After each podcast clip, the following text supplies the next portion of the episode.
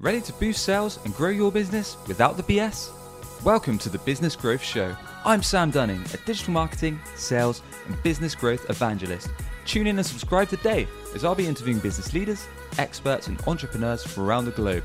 We'll be sharing actionable tips across marketing, sales, and growth without the BS to help you skyrocket your business. And welcome back to a fresh episode of the Business Growth Show. I'm your host, Sam Dunning, co owner over at webchoiceuk.com. And today I'm joined by Ben Leonard.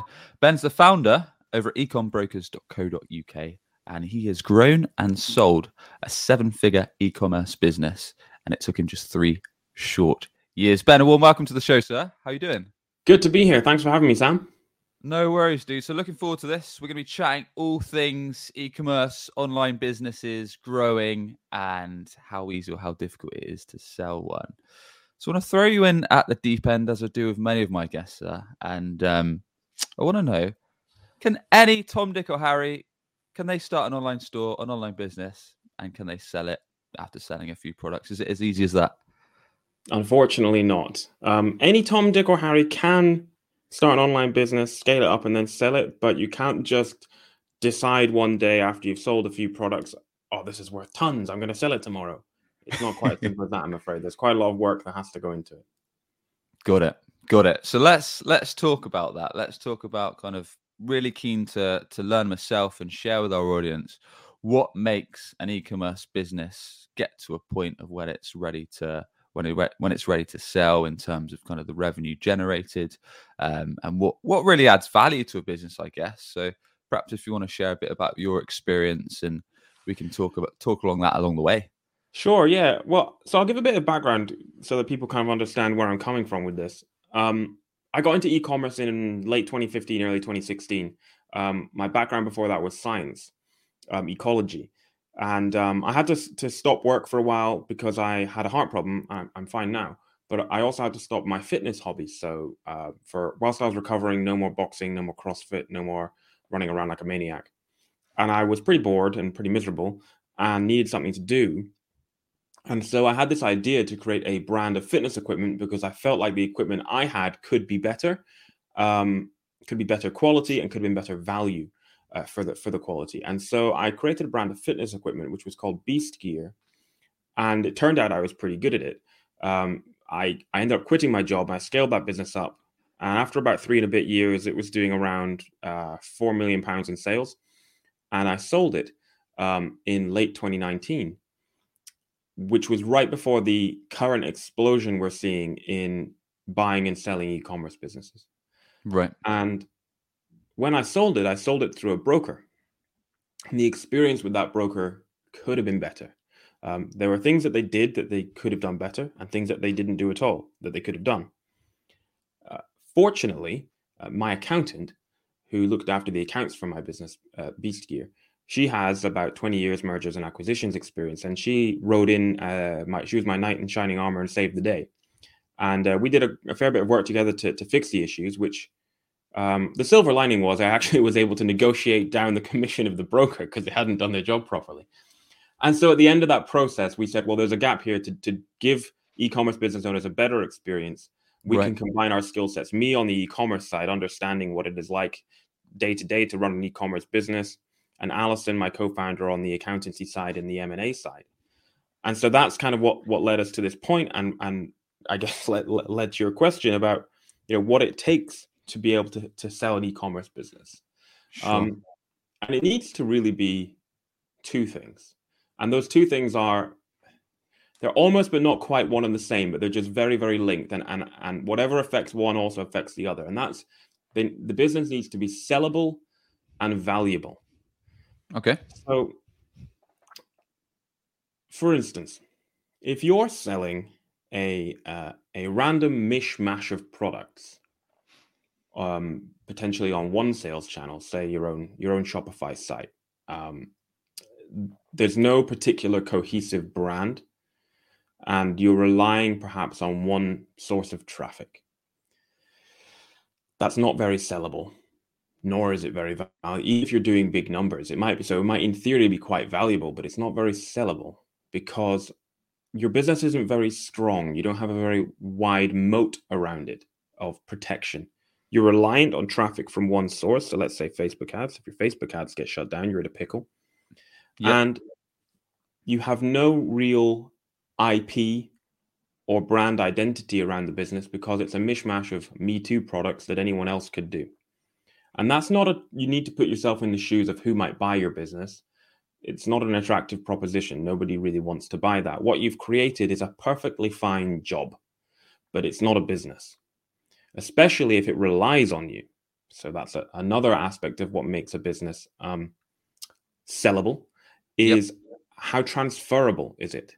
And an easy way to gauge how transferable your business is is if you fall down the stairs tomorrow and break your legs and have to go to hospital for a while, will it run without you for a, a decent chunk of time? And if the answer is yes, then that's great. You've got a pretty transferable business. If the answer is no, then you don't. And now's a good time to start making it more transferable by uh, developing systems and processes such that uh, other people can look after it for you. So they could be employees or they could be freelancers. Or you might have um, a fair amount of automation built into your business. That makes a business quite sellable because it lowers the costs, which makes it attractive to a potential buyer, and it increases the value. So maybe you're automating social media, pay per click, chatbots, inventory management, traffic, email flows, receipts, all that types of things. Gotcha. Gotcha. Um, I've rambled on a bit. There's tons more things to make businesses sellable. Yeah, let's unpack that a little bit. So, in terms of those, those are some great points. So, the business needs to be sellable, it needs to be valuable. I like that. So, just to dive into the first point, Ben.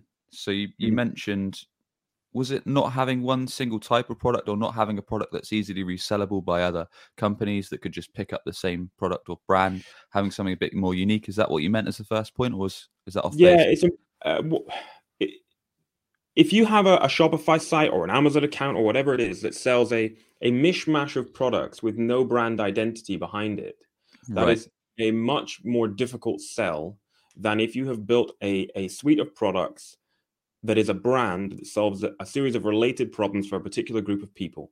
So, for instance, um, you might have a knitting brand and you have a, a, a an almost evangelical following of knitting fans who will buy your new products again and again because they appreciate what you stand for within the knitting community and they are yep. following you all over uh, Pinterest and Instagram and TikTok, this type of stuff. Whereas if you're drop shipping or even not drop shipping, random stuff, that's really not very sellable. And that was that's very much of the um the e-commerce gold rush days of 2014 15 when everyone right. thought we can just do that on Amazon or Shopify and uh, make a ton of money. And you, you could, but you couldn't build a sellable asset doing that. Got it. So we're talking about, I guess it's a little bit like in B2B, understanding your ICP, your ideal client profile. So we're talking about knowing exactly who you're selling to, building a brand around that that solves a certain problem that these ideal customers care about solving, and yep. then focusing on that audience rather than just trying to sell, casting open a wide open net, trying to sell to anyone and everyone. You've got to kind of hone in on who That's you exactly want to help, why you want to help them. It's it's it's basically build a brand. That's that's that's the, the the best way to do it. And so some potential clients that I speak with have unfortunately fallen into the trap of not really doing that. But it's not too late because within that mishmash of products, they probably have, you know, let's say they're doing 20 SKUs. Uh, they probably have five that are, are, closely related to each other, and another three that are closely related to each other, and another four that are closely related to each other. Yeah. And those are opportunities to actually take some time and develop those groups of products into, you know, brands or micro brands if you prefer.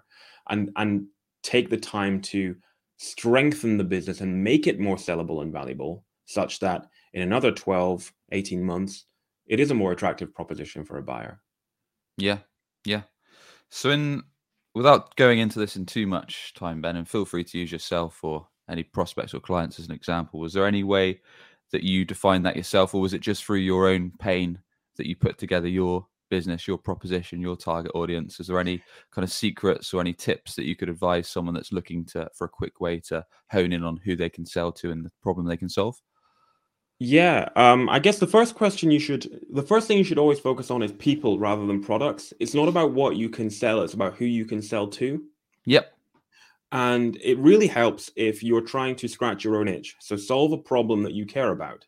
Mhm. Uh, for instance, um, we mentioned Shopify a couple of times. The founder of Shopify, Tobi Lütke, uh, developed was trying to develop a website to sell his own snowboards. Realized actually the itch there was having a platform on which to build a, an e-commerce website simply for a non-coder, and so he scratched his own itch and built Shopify, for example. If you want to build a knitting brand, please make sure you love knitting, that type of thing. Yeah. Um, so uh, that's what it's about. It's about understanding the problems that your your customers have and developing a suite of products to solve those problems. And then in terms of telling that story, um, a fantastic framework that I'm a big fan of is the StoryBrand framework by Donald Miller. Very So good. It's, Love it. it's phenomenal. It's it's so simple and it just works. So read a book called Building a StoryBrand by Donald Miller, and he's written several others that kind of slot in there and help. And focus on on on that, building a brand. And one of the mistakes I see people making as well is they get too bogged down in um, nitty gritty stuff like pro, you know they're trying to find a trick or a hack to find a product to sell rather than just think about what what am I passionate about and what can I build a brand around. And then it's not about where you're selling it. It's not about becoming, you know, a, an Amazon uh, expert or a Shopify expert. It's about having a brand which sells on multiple sales channels. So one thing that will make your brand um, more sellable and valuable is diversification, and and that goes right across the business. So having multiple sales channels. So you could be selling on your own site on Shopify. You could be selling uh, on Etsy. You could be selling on Amazon. Yeah. And then diversification in terms of uh, markets. So are you selling in the UK? Are you selling in the EU? Are you selling in the US? Diversification in terms of SKUs. I'm not saying you need hundreds. Like a, sweet spot would be between you know three and thirty, I think. Um, and traffic. Have you got a diversified um, range of traffic sources such that if um, if your Facebook ads account gets shut down for whatever reason, or the rules change, or new regulation comes into your industry about what you can and can't advertise and where you can and can't advertise it, you're not in a pickle because you have a diverse range of traffic sources. So that's important. And this is just good business sense, right? So it's Oh, yeah. because this is stuff I I ramble on about on LinkedIn on the podcast all the time. Don't put don't place all your all your eggs in rented or in one basket or on rented land. It's just like you say, if your business is relying on one channel, be that LinkedIn, be that Facebook, be that social ads, be that pay per click, be that SEO, Google ads, whatever the heck, email marketing, whatever that channel is, if that crashes, if that burns down tomorrow, your business is screwed. So like you say, Yeah, I mean, make sure. Yeah, you're you- you're absolutely right. And one of the things that the happy side effects of this is when you make your business more sellable and valuable, it your business is naturally becomes more efficient and will scale anyway. And so Yeah. that's why a lot of people, some people listening might be saying, "But I love my business. I don't want to sell it, and I never want to sell it." Well, I would argue that uh, probably one day you are going to want to sell it because if you take a step back and say, what am I going to be doing in five years, 10 years, 15 years? Are you going to want to still do it? Are you going to have to get up and go to still doing it? Are your kids going to want to take it on from you? How has the industry changed? What has how has the technology changed? Have you kept up with that? What about the competition that's flooding in from all over the place? Probably one day there is going to need to be an end game, and it's probably going to need to be a sale. So if you start making your business more sellable and valuable now, knowing that you don't want to sell just yet, but further down the line, the good news is that when you do wake up in three years' time and say, you know what, I think I want to sell, you're you've done half the battle is won because your Yep. business is really neat and tidy and ready to go. And there's a great book, another book recommendation. Uh, it's called Built to Sell by John Warrillow. Fantastic book, which if Okay. you read and implement the advice in that, even if you don't want to sell your business, your business is gonna really, really come on a lot from it. Great. Make a make a note of that. Chuck that in the episode notes. Cool. All right, Ben. Um, so there's there's a lot more to discuss, but I Mm. some some great points there around kind of not relying on one channel, around making sure that your business can still run if you're not around, which I'm sure I've kind of fallen guilty of before, and I'm sure a lot of people are stuck in that point. So if you if you get injured, if something tragic happens to you, you've still got the I guess the systems, processes, staff, whatever it may be in place to keep it flowing, keep it growing. Um, excuse the rhyme. So with that all said, once we've once we've got these points in mind, we're thinking about making it sellable, we're thinking of making it valuable. Mm. How do we get it to the point where we know we can sell it, I suppose, if if we think, yeah, we're we're selling a good amount of stock, we're we're driving some good revenue, things are going quite well. Does there just become a point where one day where we say, yep, yeah, it's sales time? Or are there several things we need to consider before yeah. it's ready to, I guess, bring it to the marketplace? So the answer to this question is uh, multifaceted, and part of it is qualitative, and part of it is quantitative, and part of it is emotional. So um, let's start with a with a pretty simple uh, way of talking about it. Uh, you want to sell your business when it's growing, but you haven't maxed out growth, because a potential buyer wants to see growth and see that there will still be growth after they have bought it. Because, of course, they want to buy the business which is growing and then accelerate that growth and probably exit themselves further down the line. So, you don't want to have maxed out growth. You want to leave some meat on the bone. That's right. part of it. The other part of it is to reverse engineer the exit because you need to know you need you, you need to know what you're going to sell the business for right how, how much you're going to sell it for and you you you need to have a magic number in your head probably so a great way to a great way to think about this is find out regardless of whether you want to sell now six months or three years from now or never is find out now what your business is worth either by and i can explain in a few moments how you can do that yourself um, yep. which won't be as accurate as working with an expert find out now what your business is worth and then consider that in terms of your industry and the way it's going and your personal life and what would be your magic walkaway number. And think about well how do we get from a to b? Because otherwise you're just navigating you're orienteering without a map or a compass and you don't know where you are. Yeah so if you find out what your business is worth now and what you would like to sell it for you can then reverse engineer that exit. You can stack up the dominoes of the things you need to do to get there to make your business as valuable and sellable enough to to sell it for that price. Of course, yep. provided that's a realistic goal. you know, I do talk to people who are on another planet sometimes and I have to bring them back down to earth because unfortunately, as much as they may, you know, they may want to sell their business for for 10 million, the market doesn't lie and it's never going to be worth 10 million. Gotcha. And then sorry. Yeah, I was just going to say so you'll probably go on to this Ben, but what are some of the tools or some of the ways that we can do that exact process? Yep. So yeah, we can work out the magic number we want to sell to, but how can we realize what our business is worth right now so yep. we can start planning where we need to get to? So I guess the, the question really then is is how do we value an e-commerce business? Um, and in I'm gonna for the purposes of this podcast because there's a, a, a broad audience, I'll keep it uh, pretty simple, but there's always exceptions. Basically, we multiply the trailing 12 months performance by a multiple. So people listening will be like, well, what do you mean by performance? Well, we measure the performance of the business on the trailing 12 months SDE, which stands for seller's discretionary earnings, which is basically your net income plus some add backs and adjustments. And I'll explain what those are in a moment.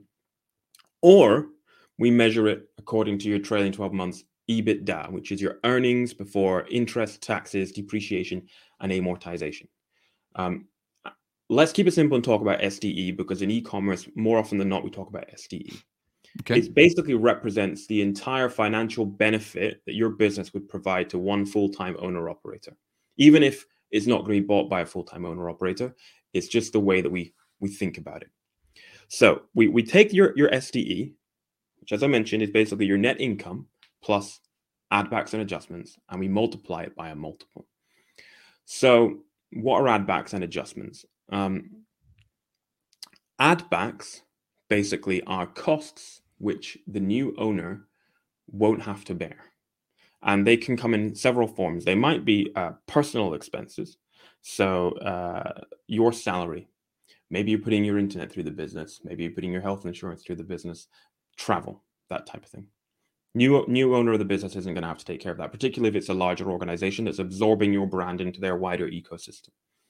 And then we have one-off costs that simply won't apply. So, for instance, um, you've recently had some trademarks uh, done by an attorney. It's not going to have to be done again. That's an add back. Your videography that you just had done on a product, not going to be done again. That's an add back. The photography, the translation, the copywriting, not going to be done again. That's an add back. And maybe you have recurring costs that won't apply to a new owner. You're paying for various software packages. You've been paying for some consulting. You've been paying an agency to manage your pay per click. None of that's going to be done by the new owner. So that's all add back. So we're taking uh, lines from the, the loss part of your P&L statement and removing them and boosting your profit effectively, boosting your, your seller's okay. discretionary earnings. And then adjustments are a little bit more uh, complex. These are changes that recognize change in the P&L in the last 12 months. Um, and the reason we make these adjustments is to recognize what is the true value of the business to the new owner on day zero that they purchase it. So, for example, uh, suppose you're selling uh, sunglasses, and three months ago you negotiated a lower price with your supplier for your sunglasses. Well, if we're valuing the business on the trailing 12 months performance, that new lower price is only going to benefit you for the last three months since you um, negotiated that lower price. But the new owner is going to have the benefit of that new lower price going forward. So it's perfectly reasonable to adjust your SDE as if every unit of those sunglasses you'd bought for the last 12 months was at the new lower price, immediately boosting your SDE or your profit, if you like. When you do that across multiple products, that can add significant amounts of money to the value of your business because it then compounds after we multiply the SDE by the multiple. The, here's another one for you. Um, let's say uh, four months ago, you actually increased the price that you sell your sunglasses for. And when you did that, you didn't see a drop in sales. They stayed the same or went up, perhaps because customers now view your product as being more premium. Or you've recently gone viral, something like that well, the new owner is going to have the benefit of selling the products at that new higher price point. So it's reasonable for us to adjust as if you'd always sold them at that higher price point. That's just two examples. There's a, a ton yep. of really um, uh, sophisticated adjustments that can be done when you work with the right expert. And so you you you take, you know, you might believe your your net profit is is whatever, but actually after you've gone through the right process with an with an, an expert to add back and adjust, the true value of your business is boosted. And so then we multiply that by a multiple. And the multiple in e commerce is at the moment anywhere between about two and a half all the way up to seven. Seven is pretty rare. And it really depends That's on quite a, whole, a vast difference, right? Yeah. It really depends on a whole variety of factors. Um, you know, how much intellectual property do you have around your business? How long has ex- has it existed? Uh, what are your sales numbers? Uh, how diversified are you? I mentioned, you know, all those diversification aspects earlier. So, like, say you're doing 100 grand in SDE. So, uh, just to avoid confusion, more or less your profit plus your add backs and adjustments. Yep. And your business is two years old, it's reasonably diversified, it's growing. You probably get between, you know, three and a half and 4x. Um, on the other hand, if your SDE is 500,000, with massive off Amazon sales, lots of intellectual property. Maybe you've got patents. Uh, you're seeing enormous growth. Uh, it's five years old. You're probably looking at more like four and a half to six. And so, what's really exciting there, right, is it's not just a case of, oh, um, I've got a hundred grand SDE and I can multiply it by three and sell it for for three hundred thousand. And if I have five hundred grand SDE, I can multiply it by three and sell it for one and a half million. It's actually not only as the SDE goes up, your multiple goes up as well. So it's a compounding effect. So rather yep. than multiplying that 500 by the three, you're more like multiplying the 500 by the four and a half or five, which yep. is getting really, you know, that's when it gets really exciting. Nice. Are there so this this is getting fairly detailed for someone whose maths is as poor as mine, Ben. But are there mm. any resources that we could point people to?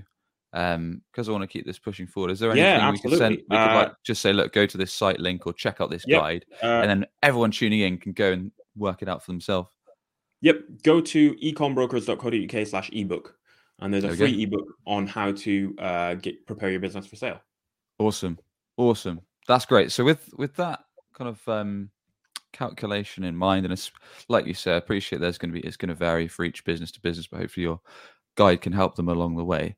Um, once we've worked that out, and I guess once we actually know the what our business is worth now, where we realistically want to get to, um, it's a case of making that happen, following those golden rules that we talked about at the start, mm. to to actually see that revenue, that sales growth. What's the process we need to consider when it actually comes to we think we're we're at a spot, we've hit the calculation we need to get to. What's the process we need to go down to actually sell? Is it as easy as just chucking it online, um, finding a broker and, and jobs are good in, or is there a is there a bit more to it?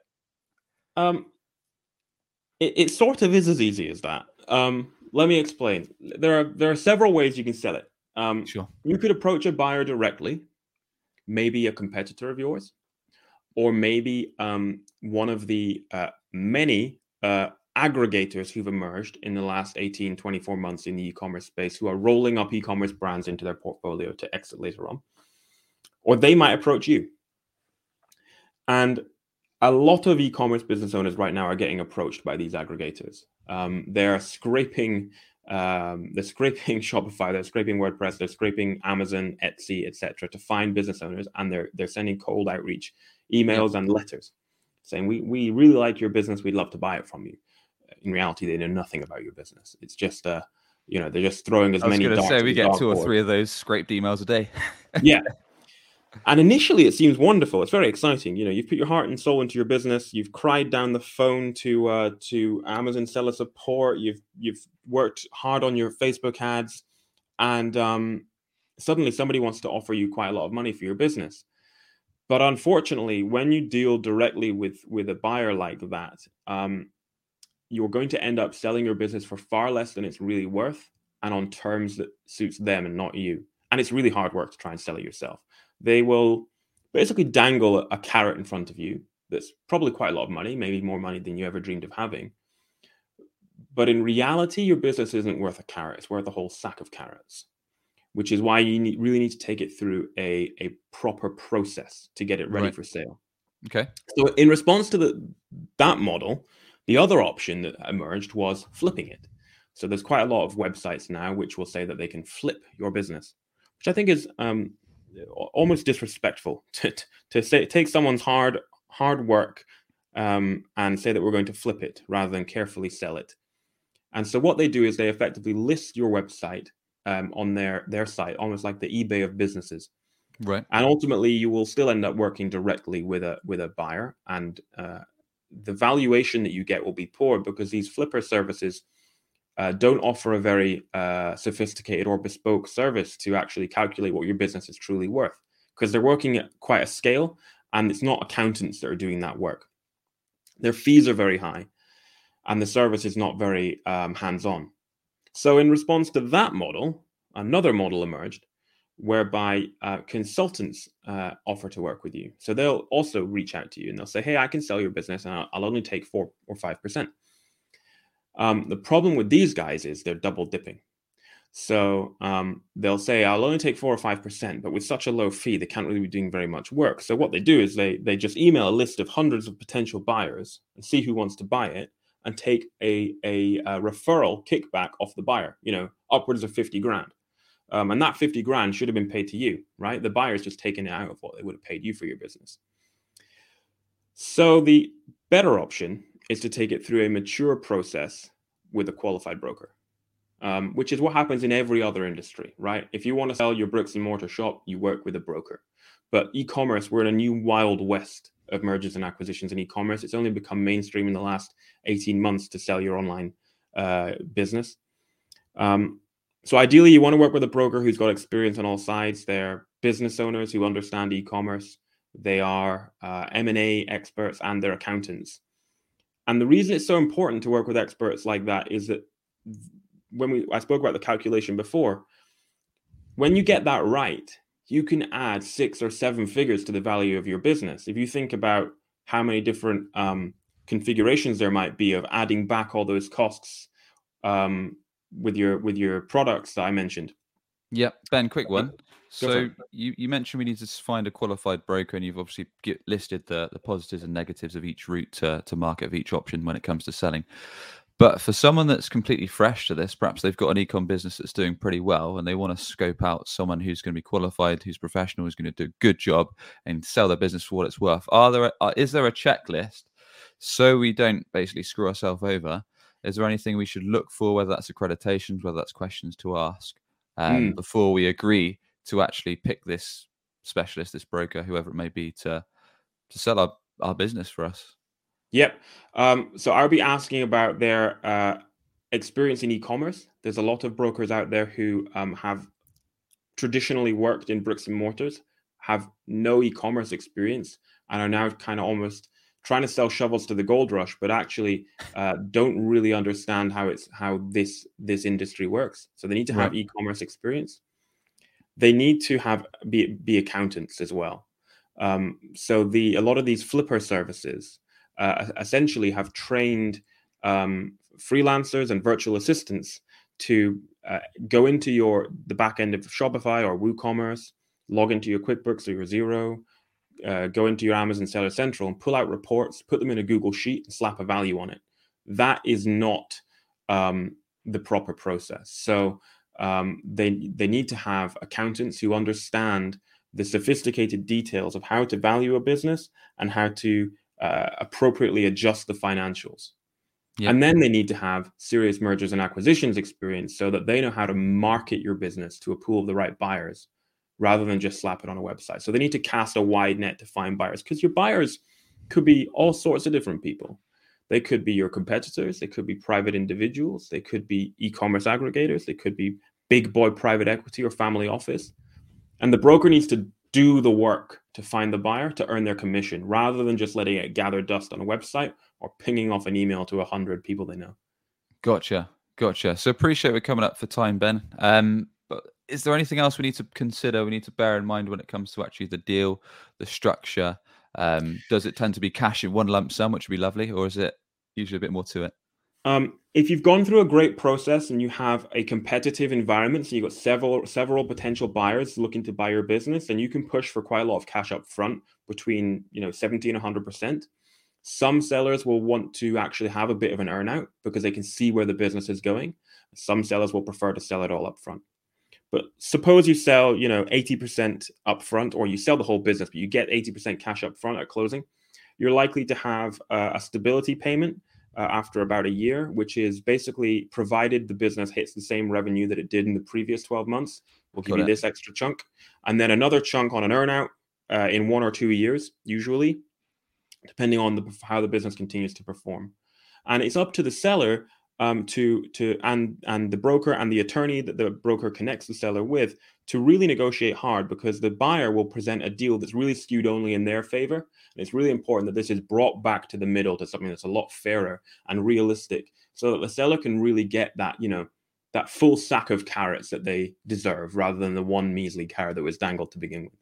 Yeah. Yeah yeah that makes sense. That makes sense. So usually it's it's typically um a, a decent percentage chunk initially and then there's new usually like a one year agreement or however long that term is. As long as we hit this revenue agreed then we'll pay out the remaining 20 30% whatever that may be. Yeah. But the need and this is again where working with a good broker and the right um, solicitor will really help is that the deal needs to be tight so that the seller is protected. Because if the new owners don't run the, the thing properly and they go out of stock for example well it's not fair that the, the the seller then misses the earnout target so there need to be provisions in the contract to account for that type of thing. We like to put provisions in contracts so that sellers can get read only access to everywhere the products are being sold. So they can actually flag things up before they become an issue. Because, you know, Bob in supply chain at the new owner at half past four on a Friday afternoon doesn't care about your earnout, but you do. So if you can flag these issues early, you can avoid them. Yeah, that's that type of thing is really important. There's lots of other provisions that that when you work with the right people will be put into the contract. Whereas if you just accept the contract that was put under your nose by the buyer when they approached you cold, it's going to be a really poor deal, and you could miss out on six, seven figures. That's great. That's that's something I, I guess most people wouldn't even consider. I certainly, I wouldn't. So making yeah, and I don't blame them because they haven't sold a business before. Well, you yeah. don't know what you don't know. Um, that's it. But the, the thing that's really important to, to remember is when we're running our business, we use experts all the time. We get expert photographers, expert copywriters, expert translators, expert developers, expert PPC consultants. And yet, when it comes to selling our business, the most valuable asset we have, a lot of people think, oh, I'll do it myself so I can avoid paying a broker commission. But actually, a good broker will earn you multiple times over their commission because that's the whole point of why they exist, right? Good man. Ben, very informative, very interesting. Really appreciate your time, dude. Thanks very Pleasure. much for coming on and sharing your wisdom. It's been um, it's been great for myself and I'm sure everyone tuning in. So with that, please tell us more about how we can learn from you, how we can connect with you, and the best way to get in touch with yourself and your business. Absolutely. Well, uh, I'm here to help, and I'm on all the main social media channels, including LinkedIn. So just look up Ben Leonard. Uh, you can go to our website directly, ecombrokers.co.uk, and click on the button Value My Business, and we'll get the ball rolling on finding out what your business is worth. And you can email me, ben at ecombrokers.co.uk, and I'm always here to help. Good man. Thanks once again, Ben. Really appreciate it. We're going to put all those links over at the website businessgrowth.marketing. And with that, I want to thank everyone for tuning in. As always, if you enjoyed the episode, do hit that subscribe button. We interview business leaders each and every week and we share actionable marketing tips to grow your business and grow your revenue. And with that, we should catch you on the next one. Are you tired of hunting for clients? You could be missing out on regular inbound opportunities all because your website isn't on the first page of Google. Perhaps you're already spending money on marketing, but your website is failing to convert your hard earned visitors into a consistent flow of leads and sales. Want to learn more about WebChoice's unusual approach that brings ideal clients straight to you? Book a free digital marketing assessment today at webchoiceuk.com. That's webchoiceuk.com.